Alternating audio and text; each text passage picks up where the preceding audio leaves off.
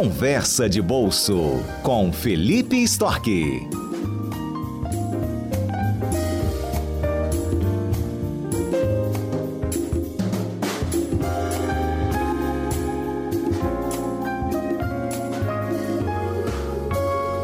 Ei, Felipe, bom dia para você. Bom dia, Fernanda, tudo bom? Tudo bem. Felipe, todo ano, né? Virada de ano, a gente sempre recebe essa notícia que aquele degrauzinho fica mais alto, né? Da aposentadoria.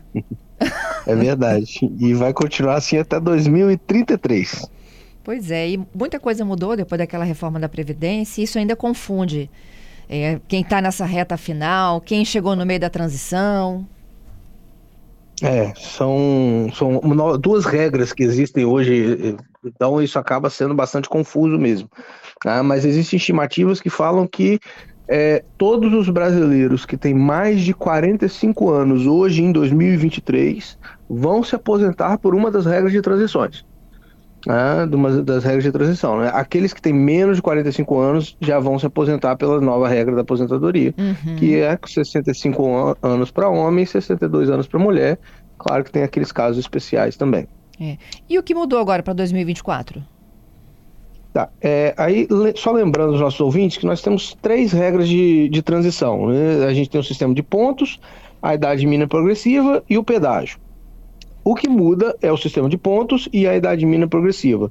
Isso muda todos os anos. Tá? O sistema de pontos ele implica que é, existe uma soma é, de pontos que precisa ter no mínimo para se ter, ser elegível para aposentadoria e essa soma ela vai a cada ano aumentando um ponto. Ah, Para você pontuar é o, a sua idade mais os anos de contribuição. Essa é a pontuação que você tem hoje. Então, uma pessoa que tenha 50 anos, por exemplo, e tenha contribuído durante 25 anos, hoje ela tem 75 pontos. Ah, Como é que a gente é... calcula o ponto? Perdi esse aí. O ponto é, pela, é a soma da sua idade e o tempo de contribuição.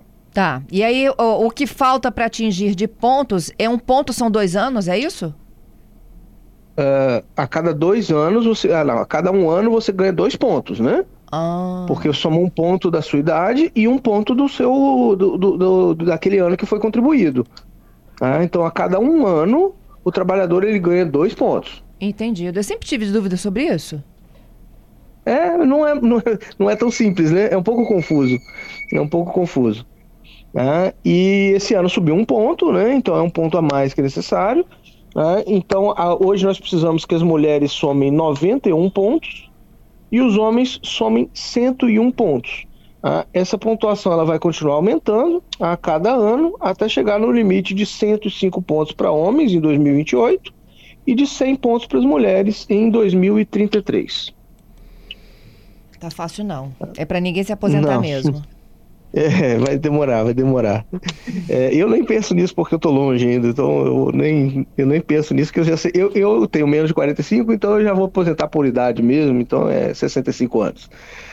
É, se nada mudar até lá e a gente tiver uma nova regra de transição ainda, né? Também tem essa, essa, é isso que a gente tem que antever no futuro. É, e você acha que isso é possível ainda?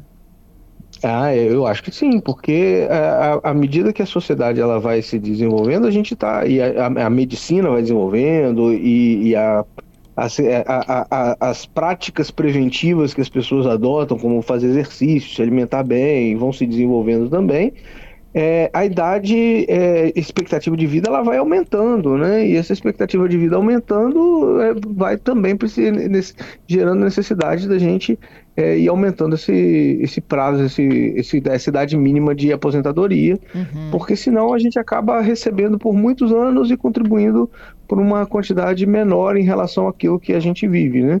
Então é, é possível que o sistema previdenciário ele precise de uma nova regra daqui a, espero que daqui a bastantes anos, mas mais para frente é possível sim. Né? Uhum. Vamos continuar é, então. a seu... segunda, tá. A, segunda regra que muda esse ano, a segunda possibilidade de transição, é a idade mínima progressiva, porque pela nova regra da, de aposentadoria é 65 anos para homens e 62 para mulheres, mas ainda não está vigorando. A, a gente está fazendo uma transição entre os 60 anos para homens e 55 para mulheres, até a gente chegar lá nos 65 e 62. Tá? Então, em 2024, os homens vão precisar ter 63 anos e 6 meses e as mulheres 58 anos e 6 meses. Tá? Os pontos eles aumentam um ponto por ano. A idade mínima aumenta seis meses por ano. Tá? Então, em 2024 é 63 anos e 6 meses, 2025 vai ser 64 anos. A idade mínima dos homens vai aumentando até chegar no limite lá de 65 anos, tá? que vai chegar em 2027, e a das mulheres vai aumentando até chegar no limite de 62 anos em 2031. Até 2031 chega no limite de 62 e aí não corre mais. Aí não corre mais. Tá. Aí todo mundo aí chega na. acaba a transição e está todo mundo valendo a regra de aposentadoria que está tá instituída. Entendido. É, o, o Felipe, eu fico imaginando, né, assim, hoje quem está entrando no mercado de trabalho tem que ter uma paralela, né? Não pode acreditar ne nessa aí que a gente tem hoje. É, é, verdade, e não é nem só isso, né? É porque a, a sua aposentadoria, ela não é aquele salário, principalmente para quem é da iniciativa privada, né? Não é o seu salário final que você vai uhum. receber por aposentadoria, né? Você vai receber um percentual da, da sua média salarial. Né? Então, é, normalmente a gente começa contribuindo pouco e depois essa contribuição ela vai, porque o nosso salário é mais baixo, né? E depois o nosso salário vai aumentando, essa contribuição ela vai aumentando também. E o que o INSS faz é tirar a média dessas nossas faixas salariais para ter uma ideia da, do nível de renda que a gente vai receber. Então, como a gente começa normalmente nossa vida profissional em salários mais baixos, isso tende a puxar para baixo a nossa aposentadoria. Né? Existe até nessa nova emenda constitucional de 2019 uma possibilidade de descarte de aposentadorias, tá? de salários. Tá? Nem sempre vale a pena, mas para algumas pessoas existe a possibilidade de você fazer o descarte daqueles salários mais baixos. Ah, o problema, a contrapartida de você poder fazer isso, é que você também descarta os anos de contribuição. Ah, então não é que só você só deixa de levar em consideração o salário, você também reduz ah, os anos de contribuição para o cálculo de aposentadoria. Ah, então precisa ser avaliado se é, é, é, se vale a pena ou se não vale a pena pedir esse descarte. Tá? Mais para frente a gente pode até fazer uma, um, uma coluna específica pra, sobre esse tema, porque é um tema importante e é um, mais confuso do que as regras de transição. Então pode ser assim a gente pensar quando que vale a pena ser feito esse descarte ou não. Uhum. E como é que o, o futuro aposentado aqui calcula também o que é mais vantajoso? Como é que é esse cálculo? Tá. É, o, que ele tem, o cálculo, no final das contas, tem que ver qual vai ser o salário maior, né? Porque uhum. algumas vezes a gente consegue fazer esse descarte para a gente poder fazer é, aumentar salário, né? Que a gente tira aqueles salários menores. Só que como a gente perde tempo de contribuição, isso indica, pode indicar que a gente tem que trabalhar mais tempo também. Então é importante a gente entender, fazer essa contrapartida, né? Esse, esse pesar né, ver quantos anos nós temos de contribuição, aquelas pessoas que têm uma quantidade maior de anos, elas podem é, conseguir fazer essa transição de forma mais fácil e eliminar esses descartes. Tá? Lembrando que é, o, a aposentadoria, ela exige hoje 20 anos no mínimo para homens e 15 anos no mínimo para mulheres, e isso gera, é, é, é possibilita você ter 60% do seu salário médio. Né? Então, se a cada ano que você contribui a mais, é, em cima desse, dessa quantidade mínima, você vai acrescentando 2% em cima do, do seu salário médio. Tá? Então, para você conseguir o seu salário benefício de 100%, que seria o seu salário médio, você precisa de 30 anos de contribuição para mulheres e 35 anos de contribuição para homens. Tá? Então, é, esse descarte ele não é uma, assim, uma é tão simples você fazer esse cálculo porque você tem que pesar esse tempo de contribuição que vai acabar tendo no seu, na sua conta final, para você poder fazer esse peso se vale a pena você fazer isso ou não. Entendido.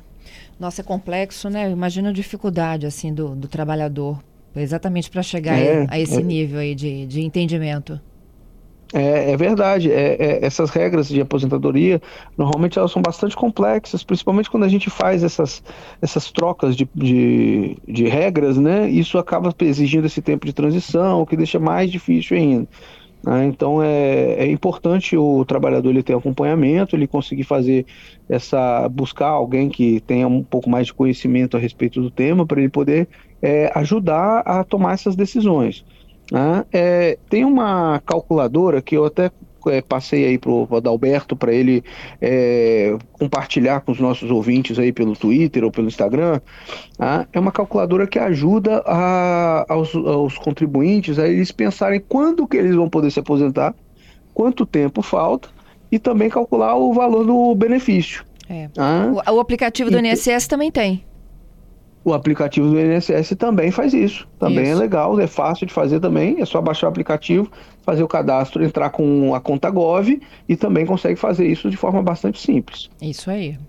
Lá você faz diferentes simulações.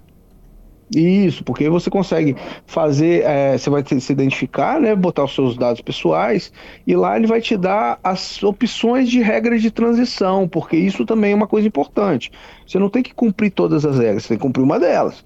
Ah, então eu, é importante que o, o, ouvinte ele olhe por cada uma para ele ver qual é aquela que é mais vantajosa para ele, para ele pensar quanto tempo que falta para ele para ele se aposentar.